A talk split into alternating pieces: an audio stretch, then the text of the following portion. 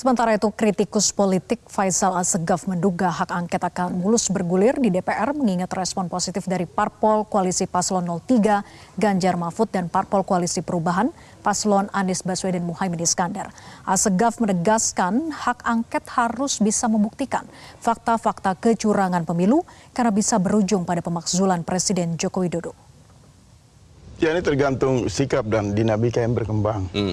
Kalau membaca dari soliditas partai kan terlihat jelas. Ya. Tiga partai yang bergabung di 01, Mhm. kemudian sikap PDIP uh, dan P3. Hmm. Kalau dihitung dibawa ke paripurna untuk uh, melegalkan hak angket itu komposisinya udah cukup. Ya.